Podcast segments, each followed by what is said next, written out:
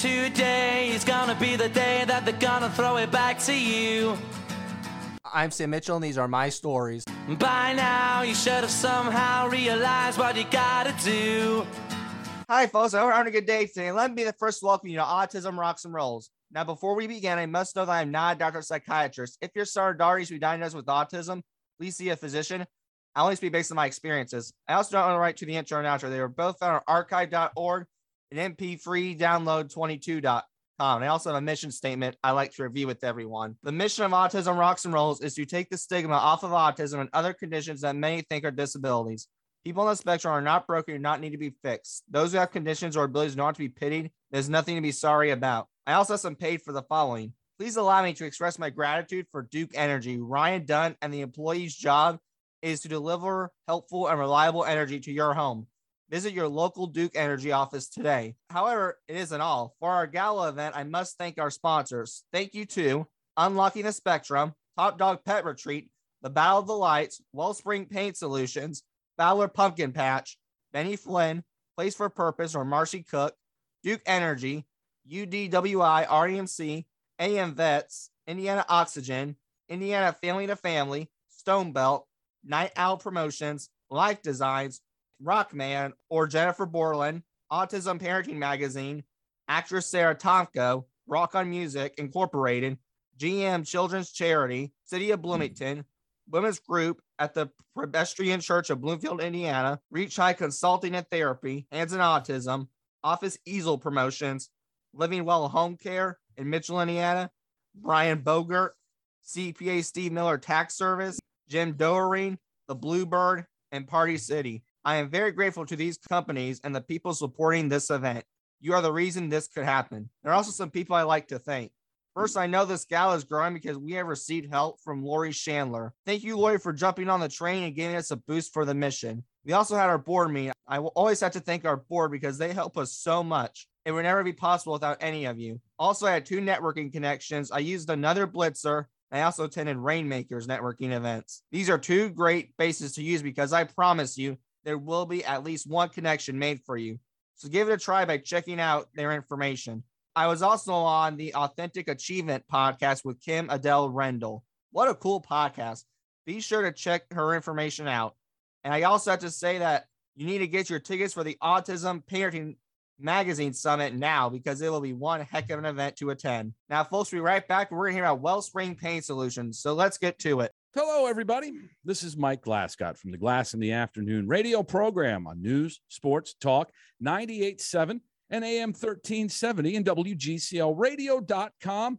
And on behalf of Wellspring Pain Solutions, they're happy to partner with Sam Mitchell and the Autism Rocks and Rolls podcast. Wellspring Pain Solutions applauds Sam's mission statement to eliminate the stigma associated with autism. Here's what we want you to do check out the website, wellspringpainsolutions.com. You'll find out which of the four locations is closest to you. You'll get a chance to meet their team of providers and all the services offered at Wellspring. When you're there, now the fun really begins. You'll find the link to Sam's website where you'll find all his podcasts, background information on his guests, as well as all the merch in his merchandise store. You'll be amazed. You'll have fun. You'll enjoy it. All we ask you to do is take a listen and spread the word that autism rocks and rolls. All right, folks, we're back. I don't want you to be too nervous to meet these fine people. Now, folks, today we got a treat for you. We have another podcast all the way from England joining us. They run the TWS Sports Podcast and have had some great guests such as Mick Foley and Shane Williams. The students had all have autism, but it did not stop them from making this epic podcast and getting nominated for this year's Sports Podcast Awards. Please help me welcome Adam Milchip and his student Harvey. How are you guys doing today? Very good, thank you. Thank you for having us on. So this is actually these several these first five are actually just for Adam. So Adam, what does it mean to teach someone who is autistic? Yeah, it's incredible. I've been doing it now. This is my tenth year of, of teaching autistic children. The thing with autism, every individual is completely individual. They're all unique in their own way. So no two days are the same, which is good fun. And yeah, it's something I'm very passionate about. My parents both work with autistic children, and my brother in law is autistic. So it's in the family, and it's something that I've always been around. And I really enjoy it. The school I'm at now is my second school for I've been at with autistic children, and it's a fantastic school. all the staff and all the students are incredible, and it's something yeah I really really enjoy doing. Now you knew Harvey did have autism, but what were your like initial thoughts when you wanted to do this, like enter the, podcast. autistic world in a way? Um, I suppose, yeah, I, I was nervous. Um, I, had, I was lucky. I've I've been around autism all my life with my parents and my, my brother-in-law. When you're a teacher in, in charge of ten students, all who are all autistic, yeah, it can be very nerve-wracking at first. But then you quickly realize it's no different to teaching any children. Obviously, things have to be maybe differentiated differently or slowed down slightly, or you have to approach it in a different way of teaching. Yeah, I remember my first sort of week of teaching in general. I was, yeah, really, really scared. I bet you were because you were right. You had to slow things down. You got to go track down track B. We don't learn the Mhm. same as in a general classroom because they're sometimes can be a little too fast. Yeah, definitely. Everything has to be obviously got different resources, um, lots more staff support in class. So managing staff can be difficult at times, sometimes more difficult than the kids. But yeah, it's a different way of teaching, but it's a fun and exciting way of teaching that I really enjoy. Based on observations, how do you think Harvey's brain operates based on your observations? Harvey's got a very unique brain. I'm not going to speak about Harvey, but autism in general, I suppose they they do think slightly differently, but that's not to say that they're wrong or different. My way of thinking could be wrong. I suppose their way of thinking is stereotypically being generalized in autism is they think a lot more in depth about scenarios or s- statistics or will remember facts a lot better than other people. But from my experience, just because they're autistic doesn't mean that they should be treated differently or you should think about different things. They're just different way of thinking, and usually they're um, a lot better way of thinking than me. Right. I could agree with that statement. I think we're out of the box sometimes. We go with very creative and unordinary but cool ideas. Yeah, definitely. And, and Harvey and some of the other students that I work with um, have been great on this podcast and come up with some fantastic ideas. And quite often we'll speak to Harvey and Tom and Avtar, who also host the podcast at times. Um, and they'll come up with some really good ideas and some good questions and have really learned a lot through the last year from doing the podcast. So, Adam, I also want to know this. In your eyes, what is the most rewarding and the most difficult part of teaching someone with autism? Uh, I suppose rewarding is watching them grow and when they finally understand and can grasp something, it's a lot, I think, better achievement for me as a teacher rather than teaching like in a mainstream class. So getting them to finally understand how to do something or or what to do can be give you a lot of gratitude and you can be really thankful for what you've done. Yeah, of course it comes with challenges. Every so we might have a class of, of 10 students, all 10 of them students are completely different. And you might have to differentiate the work 10 ways. So that can be a challenge to support each child as much as they need support. It's a challenge. It's also unique and makes you think and appreciate the children and, and young adults a lot more. Okay, let me ask this. What about the way they think makes them appreciate the way they think? I was speaking to Tom and Harvey as well. I spoke to Tom the other day, who hosts the podcast, and he speaks very good about how he thinks, and he talks a lot about his autism and how he may think slightly differently and a very visual thinker. So, whereas I might look at things written down and be able to understand it, quite often autistic individuals might need a picture or a visual of it rather than a list form. So, yeah, they're probably known as being visual thinkers, which is a very good quality to have because I'm not a visual thinker at all. So, yeah, they may think slightly differently, but probably think a lot better than I do. Yeah, I would agree with that Steve, because I'm like your buddy there. I'm a visual person myself. I do a lot better if I see it in pictures. Now, when it comes to sayings, I think in words more when it comes to like sayings and English and all that. But when it comes to anything else, I learn visually at times, and that's how it'll grasp me. That's where it comes. a- It comes a lot in museums. So for me, I definitely am a visual person. Yeah, definitely. I think when you were probably in school as well, lots of the schoolwork is, is visual and you have um, symbols and pictures of what you need to do and what's expected. And all the signs around school are symbolized and photos of different locations to help our students. Yeah, I would agree with that. But it was 50 50 where I went to school at. 50% audio, which I also learned that way too. It's just I don't learn kinesthetically. I don't think sometimes I learn, as they say, hands on, which is where you mess around with Play Doh and all that. I did I do that, but then there are cases where I don't. So I, I can't just sit in a classroom and take notes. no, that's very boring as well. So, what advice would you give to other teachers who have someone with autism in the classroom? I think taking the time to, to first of all research autism, because again, the job I do, I support lots of mainstream teachers who have autistic children in the classroom. And although it's getting better, it's still surprising how little people know about autism. So I think first of all is just get a little understanding of what autism is. Again, it's, it's a very wide spectrum. So you can't just say autism is this. Autism is a complete complete spectrum from one end to the other. But yeah, trying to adapt your teaching, giving that child a bit of extra time, some visual support, maybe find a quiet area in the class for them to learn with without distraction and minimize noise. I think my main thing is to be keep it visual and give them a bit extra time. Yeah, definitely. Use the resources that are provided for you. They'll definitely help you out. Because I'm like others where ADHD kicks in, where if it's not quiet place, I'm always looking at the wall. So it's like squirrel those moments all the time. So if it's definitely not quiet, it's going to be a little bit hard and a little bit distracting for me to where it's not going to be a focusable place at all. Now, these questions are for Harvey. So, Harvey, what does having autism mean to you? I think just having it is just the thought. Oh my god, I'm put on the spot. I can't really think of anything. I think autism just makes me who I am as a person, and it mainly is my personality, and it's what I find that makes me happy for it the day. And there's sometimes it can bring me down to my lowest points, but I always get back up. Well, I'm glad you always get back up. You'll have bumps in the road, but I think at points you'll be able to hop over them and it'll be a rough speed bump when you hit it, but you'll just hit it and you go on. Also, Harvey, what were your initial thoughts when you learned that you had autism? I only got diagnosed probably about a year ago, but I always knew that I had autism because I got assessed for something called PDA, which is also known as pathological demand avoidance. But my thought was really, I finally got a diagnosis, I can finally get understood. And I thought, I have a guaranteed diagnosis now. That's awesome. And I want to talk more about that statement you said you finally got understood. So, was your whole life a bit confusing? Because you said you knew it, but there wasn't any diagnosis or piece of paper that could back you up. Probably because I live in a care home, so it's a bit like there's loads of misunderstandings that go on, and it's very crowded in there as well. But I knew that I had some sort of autism from the age of five. But to finally know that I had guaranteed diagnosis, that just made it a lot easier for me to get understood. That's awesome. When you finally get understood, it's like your eureka moment. And I bet you did you feel that kind of sense when you were finally, as you said, understood? Yeah, I think because when I finally got diagnosed, I was literally running around, jumping up and down, shouting, I finally got diagnosed. Me too. You bet you were Spider Man hopping on the ceiling. Yeah.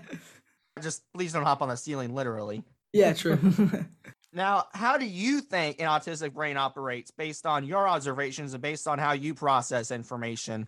I think the way I process information is because with my specific autism, there's only like two handfuls of people that actually have this condition, certain autism. But on my observation of mine, my brain operation would probably be if I got asked to do something when my anxiety is high, I wouldn't be able to do it. It's like this is what I say to people. It's not that I won't. It's that it's that I can't. When I try to do what I'm told, then that just puts pressure on me. So that can put me into like an overload of mixed emotions and very very stressful thoughts in my mind, and it's sometimes very hard. But if I get given five ten minutes to process, then I'll I'll be able to do it. It's just that prompting for me is sometimes not really the best way to approach. Right. You need time. You can't just be like, boom. It can't. Yeah. the light bulb doesn't go off every time. It's like the light bulb is going to have a five to ten second delay. Gotcha. And also, I now you mentioned it with your anxiety. What happens? Does your stomach cramp up? Do you just become dizzy? And I'm not trying to be rude. I'm just very curious because I yeah, relate. I do the same thing. I think mainly for me, it's adrenaline. Just it runs through my whole body. Then I start feeling like very, very energetic, or my heart starts pumping really fast, and I start to shake quite a bit. Like before I started the podcast, I felt a bit of an adrenaline because I had a bit of anxiety, but now I'm in it. It's a bit better. Yeah, that's like me with speaking. For the first few seconds, my adrenaline's rushing. I get butterflies in my stomach each time, but when I'm on stage, it goes away. So I completely relate because in those moments, you're just think of all the possible situations that could happen. Now, in your case, Harvey, what is the most rewarding and most difficult thing about having autism? The most rewarding thing I would probably say is the recognition I get from telling people.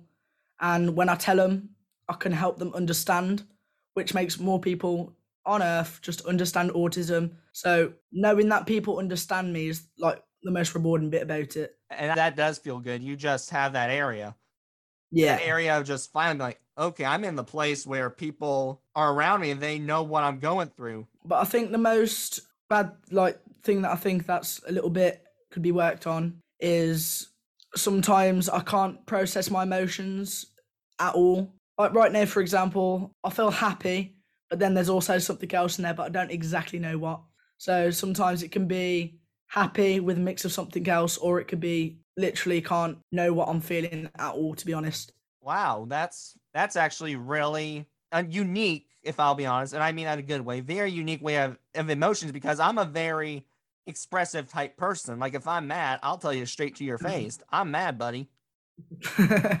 Is do you feel like you do that sometimes, or is it just where you just feel happy and just keep your emotions to yourself? Yeah, I think I can share my emotions pretty well. It's just sometimes when I don't know how I feel or what emotion I'm having, I think that's where it's a little bit harder for me and I go into a bit of the grey areas of where I'm struggling and stuff like that. So it can be very stressful. Yeah, there are days there I have stressful days, so totally relate to you, but I think we're both stressing out for maybe mm-hmm. similar and probably different reasons. Now, you, do you want to know this? What advice would you give to someone with autism, Harvey? I think mainly if anybody ever says that autism, you can't do anything, you can't do anything good at all, you just say to them, autism is not a disability. Think of it as a different ability. Right. I would agree with that expression right there. I always promote that on the show because it is very unique and different ability because you are just seeing the world in a different way. There are times where you may see double, triple, it gets blurry, and it's or where it's just like you, but we see it as a way of learning and thinking more than mm-hmm. others, or we just have fun in our own ways too. Now, I do want to talk more about your podcast, TWS Sports, and you both can answer these. How and when did your podcast journey begin? So our first one was May last year, so May 2021 was our first episode. So we haven't been going quite a year yet, and it's been an incredible journey over over the past year. So it started kind of during COVID when we were all in lockdown a little bit, and we were listening to a lot more podcasts. And it started off with a discussion with our head teacher or principal Sarah, who we had a little talk about how we could educate our children in a slightly different way. At the time, well, I still, I don't think not many schools are using podcasts as a tool to educate their students. And we came up with a podcast idea. I think podcasting reduces social interaction, reduces eye contact, reduces things that stereotypically autistic individuals find quite difficult. So we thought podcasting would be a good tool to educate our children. And yeah, it started back in May and it's been growing and growing very, very fast ever since. Well, that's awesome. Mine grew fast too. I didn't expect it to grow. I expected a few hits here and there, but I didn't expect it to be like this big nonprofit with 308 followers. I didn't expect that. I'll be 100% honest with you. And now that you're on topic of having the eye contact reducing and with all that helping, let me ask Harvey, do those taking away those certain struggles with the eye contact, with the reducing of if you feel like you need a rest, you can does that help you? And yeah, how? I think mainly because it's just a voice. You just straight up voice reading, and you don't really need to use much eye contact. You can just keep yourself to yourself while the person is speaking, or you can just read the question and then you could sit back and listen. I would agree with that because doing Zoom like this, I mean, I know it. There was sometimes main around complaining around saying, "Oh, Zoom. I know that, but there are some benefits to Zoom, and with autism, it can definitely be beneficial. So I've seen that with myself and with others. So now, how has the podcast helped you together, like Harvey and Adam? But has it helped you as an individual's perspective, like Adam and Harvey, like, or as one? So personally, from my point of view, it, I find it really beneficial because I'm not Harvey's teacher and I'm not Tom and Avtar who also do the podcast. I'm not their teacher either. So it's beneficial for me to do the podcast with them and get to know them and see other students within the school. And I feel, especially Tom and Avtar, have done it for a long time now. So I feel very, I know a lot about them. They they talk to me a lot more in school. Harvey's about a month. About a month. Yeah, probably probably about a month. I've been doing the podcast. And yeah. Harvey's done a few with us, and I already feel Harvey will always speak to me in the corridor and come and talk to me and ask when the next podcast is. So it's really good for me to get a better understanding of our students and build a relationship with Tom, Harvey, and Avtar. And I think the four of us work really well together. Over the time, the students have become more involved, and I'm taking a step back. I think when we first started the podcast, I probably did 95% of the work, and Tom and Avtar just asked the questions. But now I'm not involved in the podcast. I don't do the interviewing unless somebody can't make it. It's all the boys. The boys sit down, the boys talk to the guest. I just sit in the corner and watch. So now it's probably 90% of the students doing the work, which is which is what, what it should be. And yeah, it's great to work with them, the three of them. We've had a few more do it in the past as well. That's awesome. But I am curious, Adam, are there times where you've had, I don't want to say like take over, but step in and help out? Yeah, of course. There's times where they might find a question difficult or might not be able to read a word. But no, I, I try and sit back and not get involved too much. Tom and Harvey and Avtar are really good, and if they don't understand something, they might ask for help.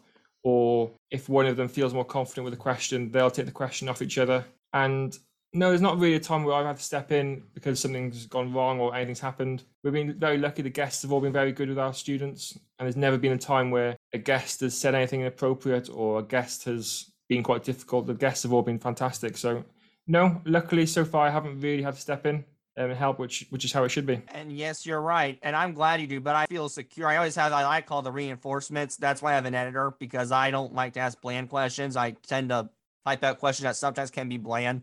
So I always have to figure out a way to spice them up or make it sound more professional. So I'm glad someone's there, and I I'm glad you do as well. Now, in your opinions, what are the most exciting part and challenging parts of doing a podcast? Chris, what's the most I'll go exciting? first. Um, the most exciting bit is getting to talk to new people because I got the chance to speak to a person named Paddy McGuinness the other week, and it was a really big honour to speak to him because he is quite famous over here.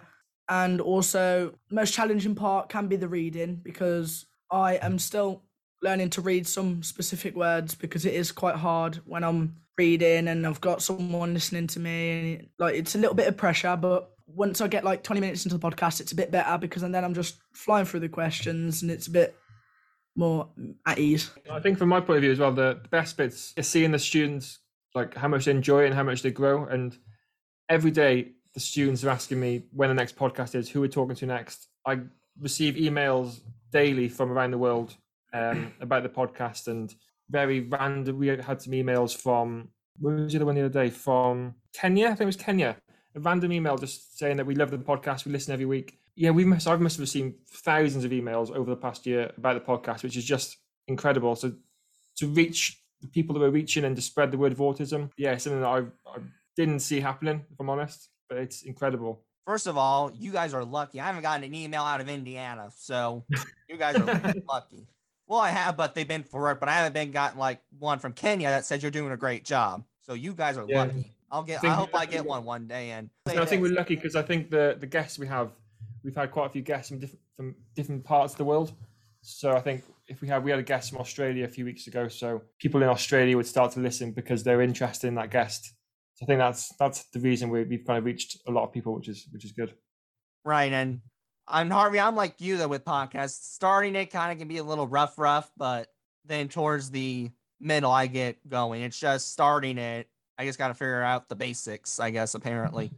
And now that we're speaking about guests, let's talk about some guests. So, is there a process on how you get guests? Yeah, it can be very tricky.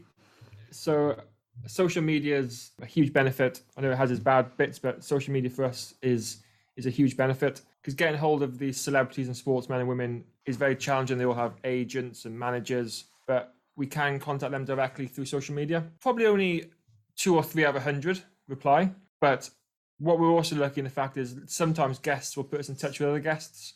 So we've had a few football or, soccer players on previously who have put us in touch with their teammates and former teammates. So we're very lucky in that aspect that sometimes we get a nice chain of contacts through through our initial contact, which really helps. But yeah, again word of mouth. We're lucky that on social media we have quite a good following. So sometimes people will ask to be on our podcast.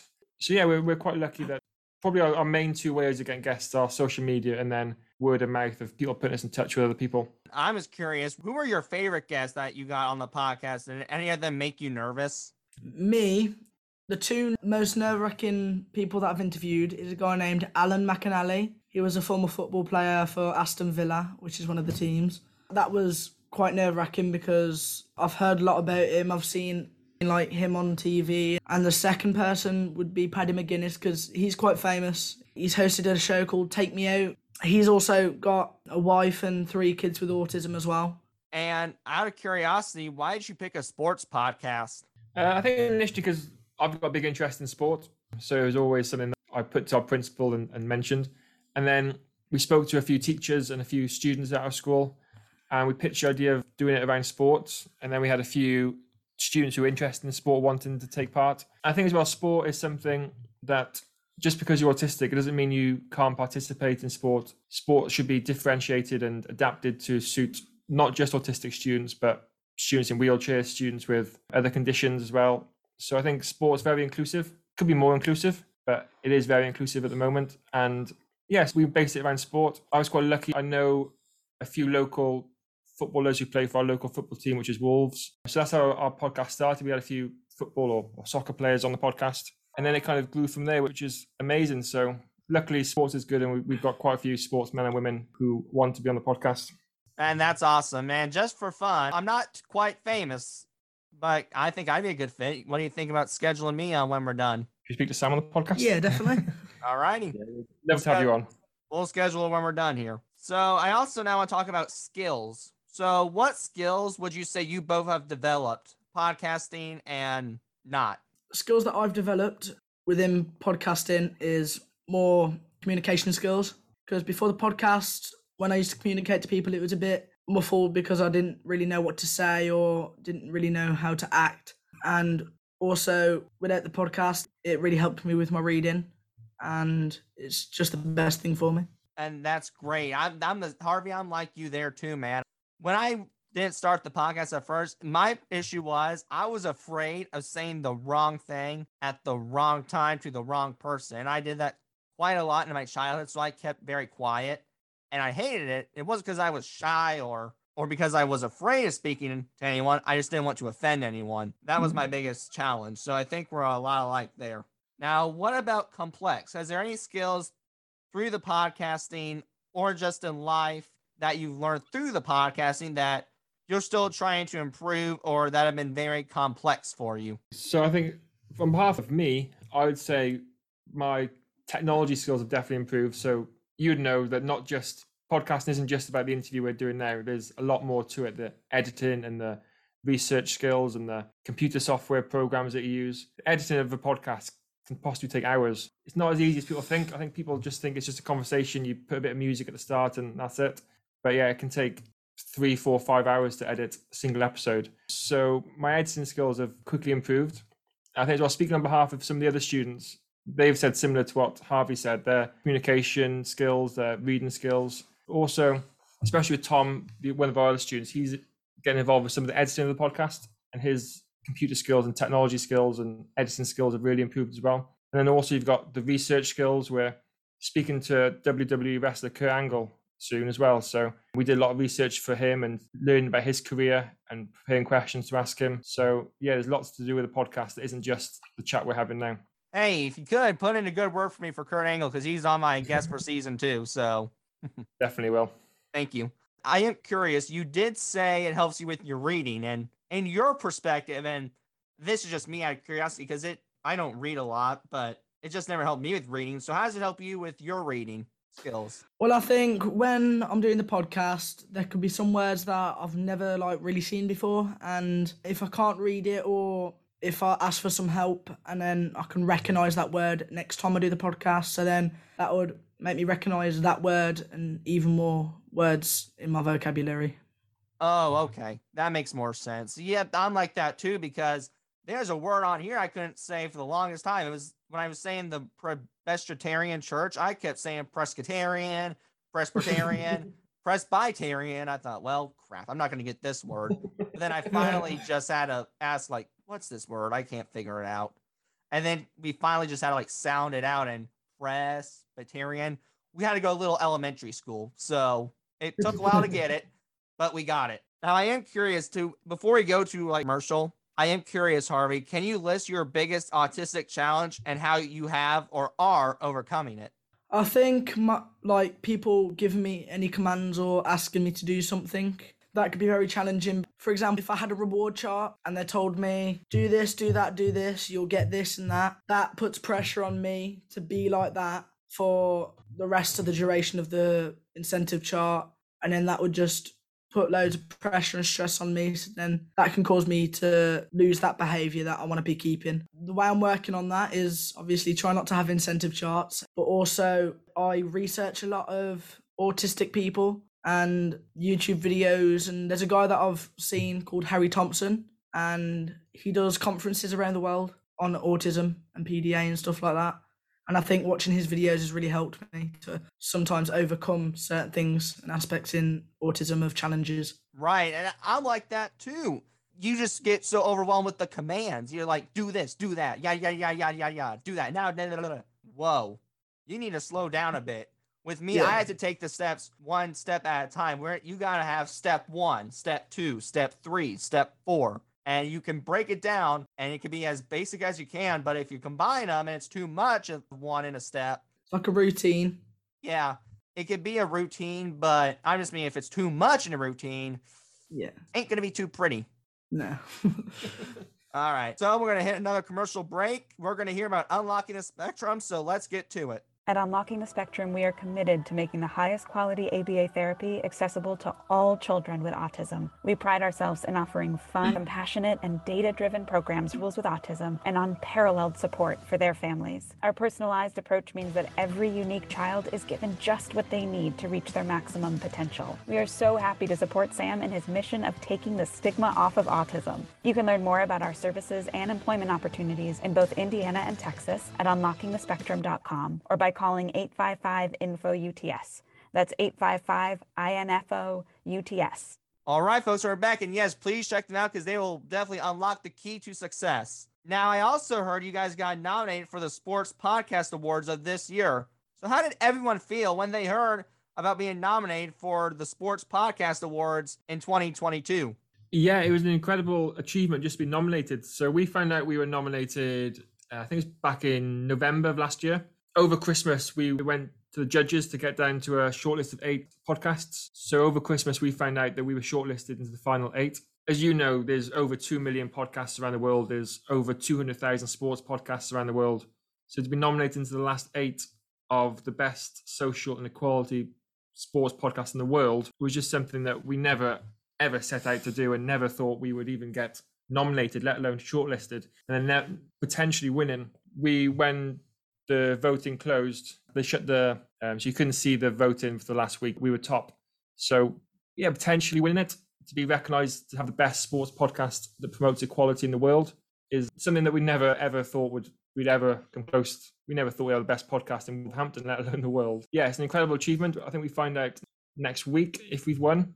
So fingers crossed. And yeah, it's an incredible achievement for for the students and our school. And that's great. Now, if you win, please tell me you'll celebrate. And if so, how? I think I'll celebrate different to the boys. Sadly, I'll, I don't know. Might be a nice. I don't know how we celebrate. Mm. But sadly, the, pod, the, the awards are, are virtual, which is a bit of a shame because they're usually in the, the O2 in London, which is a what's the O2? It's like a big Big building. big building. It's a big international building where they hold concerts and award ceremonies. So usually it's in there. So it's a bit of a shame due to COVID. It's it's virtual, so it won't quite be the same. Sat in my kitchen table watching it. I'm sure the day after, if we win, we'll get together and have a little celebrate and a bit of a party or something. We'll do something fun at school. I'm sure. Correct. I'm excited for you guys. I'm hoping you guys do win.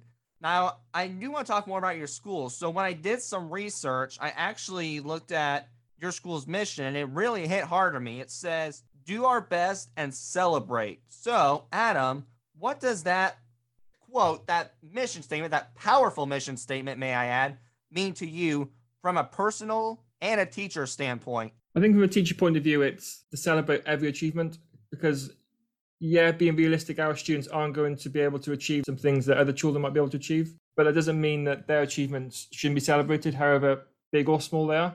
Like if you're looking at the podcast, for example, that's a, a huge achievement that millions of other people will never achieve. But that doesn't mean it's any bigger than a student learning to use the toilet or to eat a certain food or to get changed. I'm sure, as you're aware, every autistic individual is completely different and just for some to be able to sit in a classroom for 10 minutes is a huge achievement. Every day, our students are achieving small things, some are achieving really big things, and to them, it could be a massive thing. And it's like you said, the small steps mean something. The baby steps are big steps in a way. It's not baby and big. The baby is big in a way. The baby steps are the big steps. Yeah, definitely. And we get lots of our children parents um, tell us how what an incredible school we are and what amazing individuals the staff are and what amazing students we have. And for them at home to have their child who is able to play with their peer, play with their sibling, go to bed on a reasonable time or take part in meal times is a huge achievement for our students and also makes a massive impact on their families. It's like this one Batman quote I heard. It's from like the old Batman, Adam West Batman. That's how nerdy and geeky when it comes to superheroes. He once said, and it was a villain who said it. And while it was kind of negative, I took it a little different way. He said, It's always the little things. And I thought, well, you're right. It is the little things because those little things, as small dots they could be, they could grow and turn into big dots.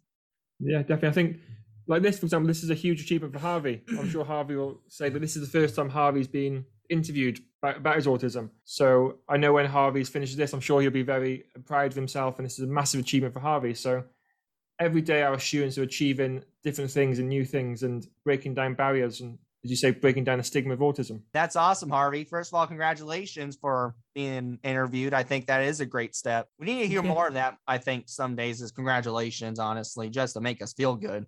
Now, Harvey, how does the school accommodate to your needs? When I first really came here, which was quite a while back, about seven years ago. They didn't have anybody in the school with PDA at the time. They only just heard about the condition when I first came. But the first few years was rough, very, very rough. They struggled to understand at first, but literally five days in, I could see a complete change in the way when I'm in meltdown or anything, they calm me down a lot quicker using certain techniques and things that I never knew would work. But they just learnt to adapt to the capabilities that they need to be for PDA, and it really helped me overcome stuff. Let me ask, maybe you know, but what are the techniques you they have used before? Well, there's one that I can name off mind called positive ignorance. It's quite a common one. If I'm in meltdown or very annoyed or angry or something, they would ignore me for a positive reason. And when I'm in meltdown, my mind is not me. So then me, I will get bored of that. So then not responding to me will annoy me. So then I will literally just lower down like a balloon that's been popped. I don't know. I'm just thinking about me. I don't know if that would work for me because I get annoyed, like kind of mad. Because in a way, I'm asking for help. Because when I hear meltdown mode, I think, oh, they're crying for a reason that they can't help. They need help, not ignorance, help. So in a way, I mm. understand it. It may work for some, but I just don't think it'll work for me. But then again, I could be wrong, but that's just me. But it mm-hmm. seems like a great technique, though, and it's worked for you. Yeah. So I'm very happy about that. Adam, I want to know this. How does the school make sure that the positive side of autism is shown every day? We do that very well. We have lots of the staff at the school are fantastic and promote the amazing things our students do very well. Again, this podcast is promoting the amazing things our students do. Our parents are engaged with our school and our community very well, so we speak a lot to the parents of our students. And we try and promote all the things our classes do. We have like obviously our website and newsletters and different kind of media outlets that we use. So yeah, we as I've mentioned, we try and promote as much as we can, promote what some people might say is the little things that our students do. We're always trying to talk about how amazing our students are and how fantastic autism can be.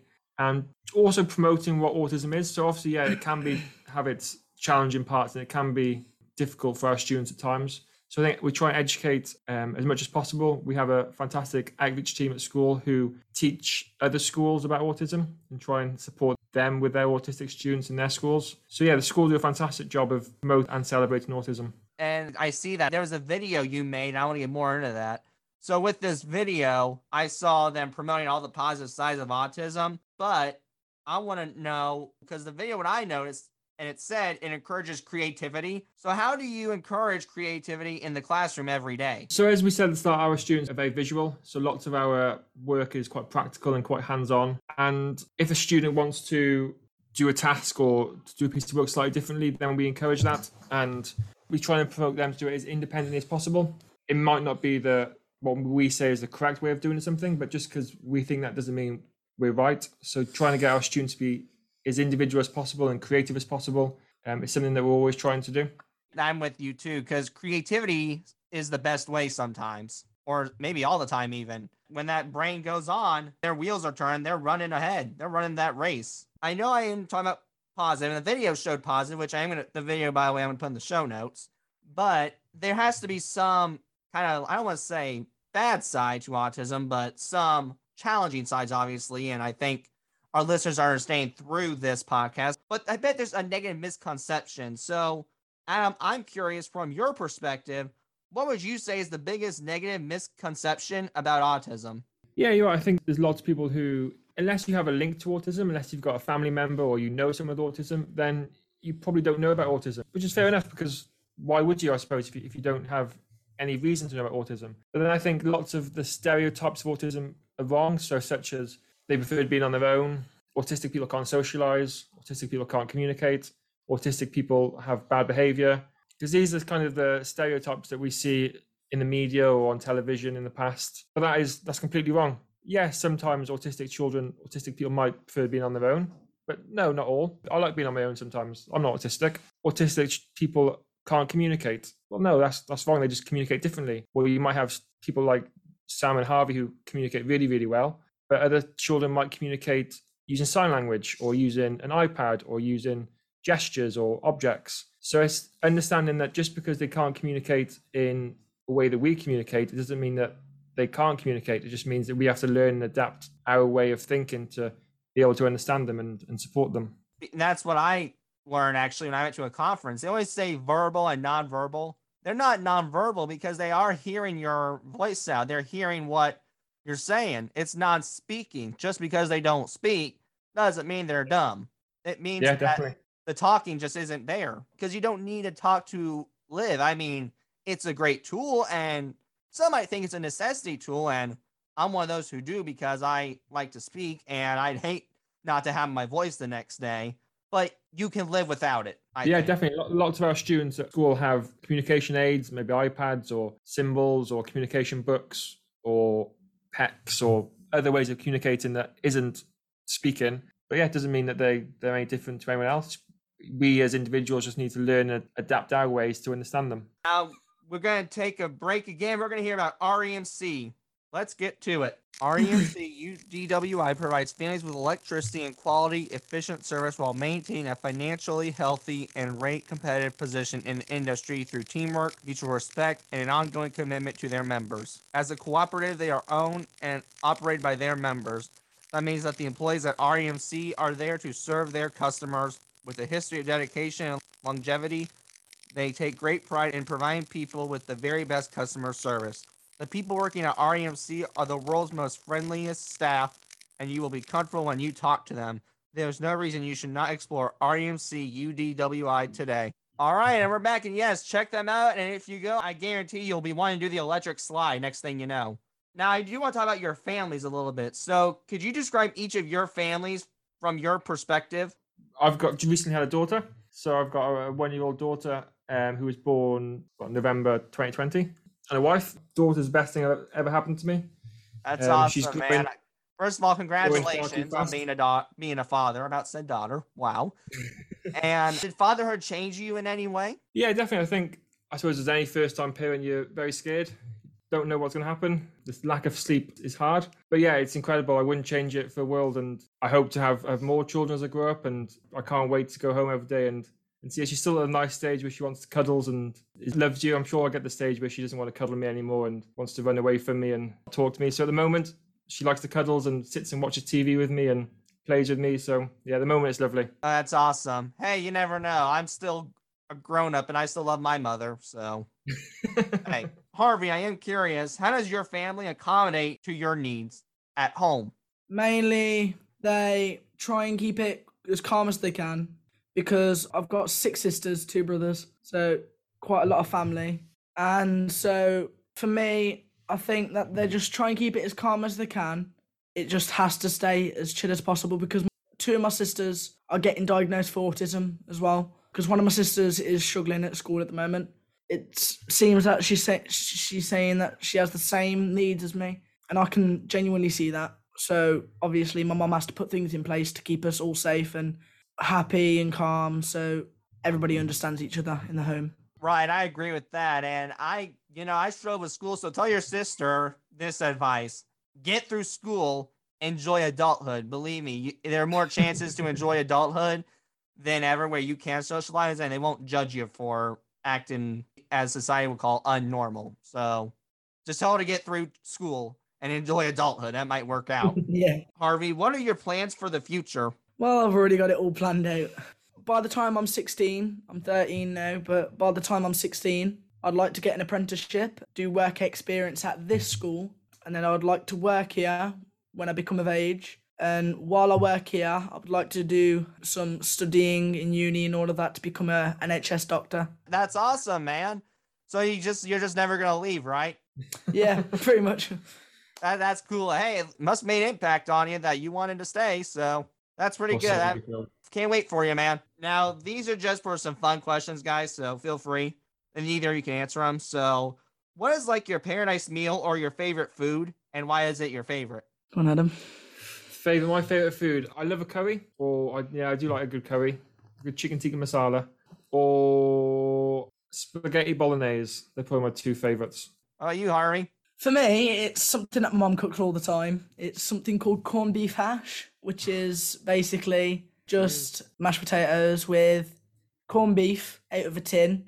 You mash it up into the mash, pour some baked beans on there, and then just mix it in and eat it. It's actually pretty nice. I like Oh, that's, that sounds really good, actually. I haven't had corned beef hash, but I'll give her a try. That sounds really good, actually. Really good. I think my dad would like that, like because he like my dad's like me. We're both meat potatoes people, so Mm. definitely um I'll check that out. I never had it. Definitely give it a check. What is your favorite movie or TV show, and why do you like it? Right, for me, favorite TV show, it's something called Grey's Anatomy, Yep, I've Uh, heard that. It's in America too. and also my favorite movie. It's also an American movie called Flight of the Navigator. I don't think I've heard and that it- one.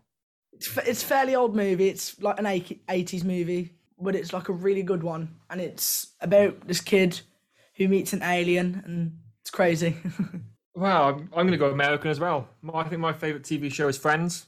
I love watching Friends. I think it's one of them TV shows that is always on, and whatever mood I'm in, I if I can't find anything to watch, it's always always stick Friends on. So yeah, I love Friends. I'm like that with Big Bang Theory, me. Oh yeah, Big Bang Theory. You gotta love Sheldon sometimes. Yeah, live long and prosper. Oh yeah, you ain't a kidding. What has been your favorite vacation that you have ever taken, and why did you enjoy that vacation very much? You wanna go first? Yeah, well, I'm going to go back to America. Um, I've been to Florida a few times. My wife's a, a huge Disney fan, so we've been to Orlando, Florida.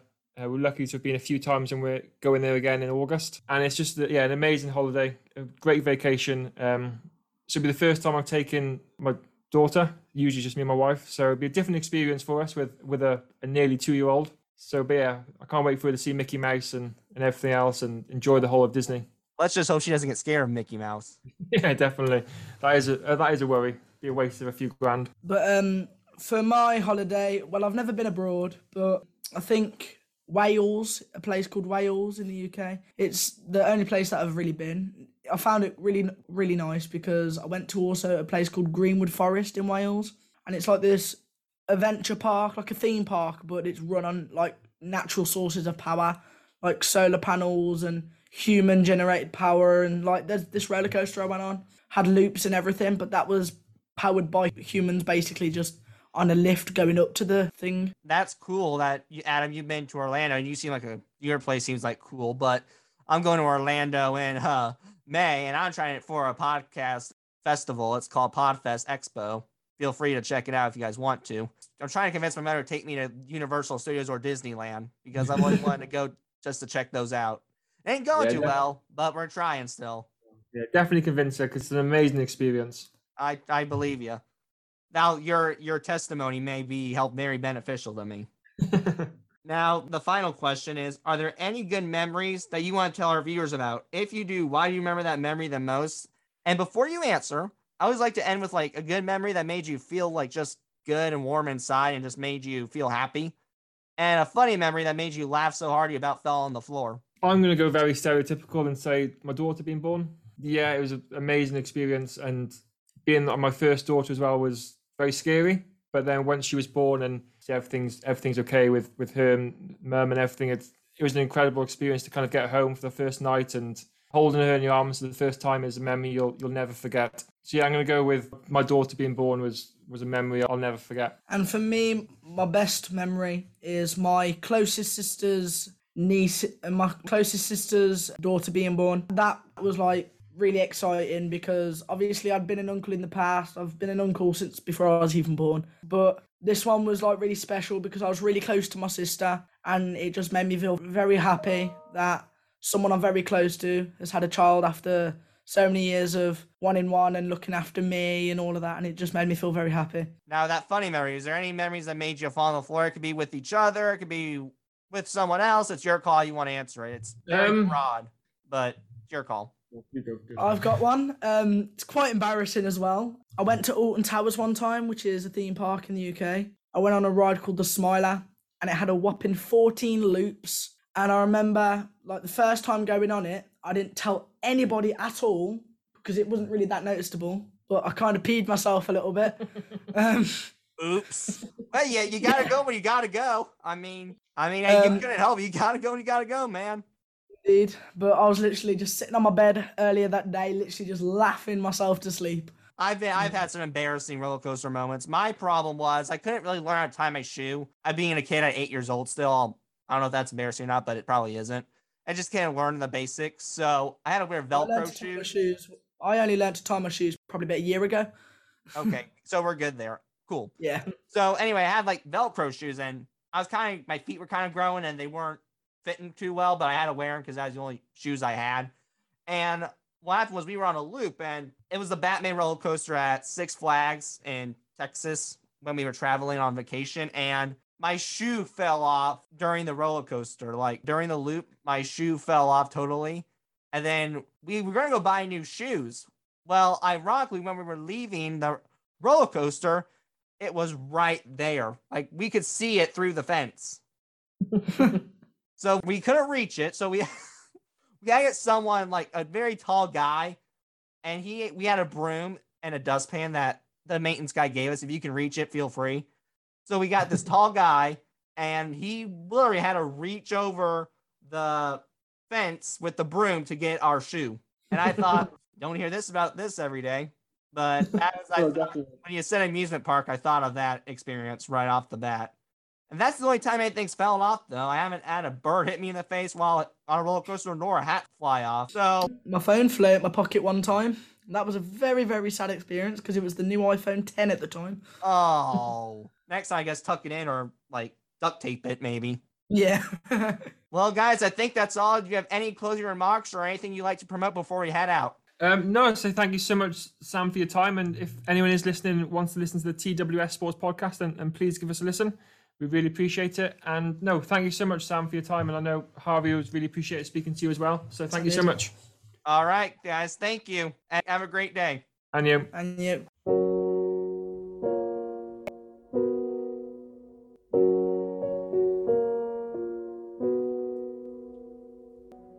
Thanks for joining for this episode. Please tune in for another episode coming in very soon. Hope you enjoy listening to me ramble. Thank you very much. Dad always told me, don't you cry when you're down. But mom, there's a tear every time that I blink.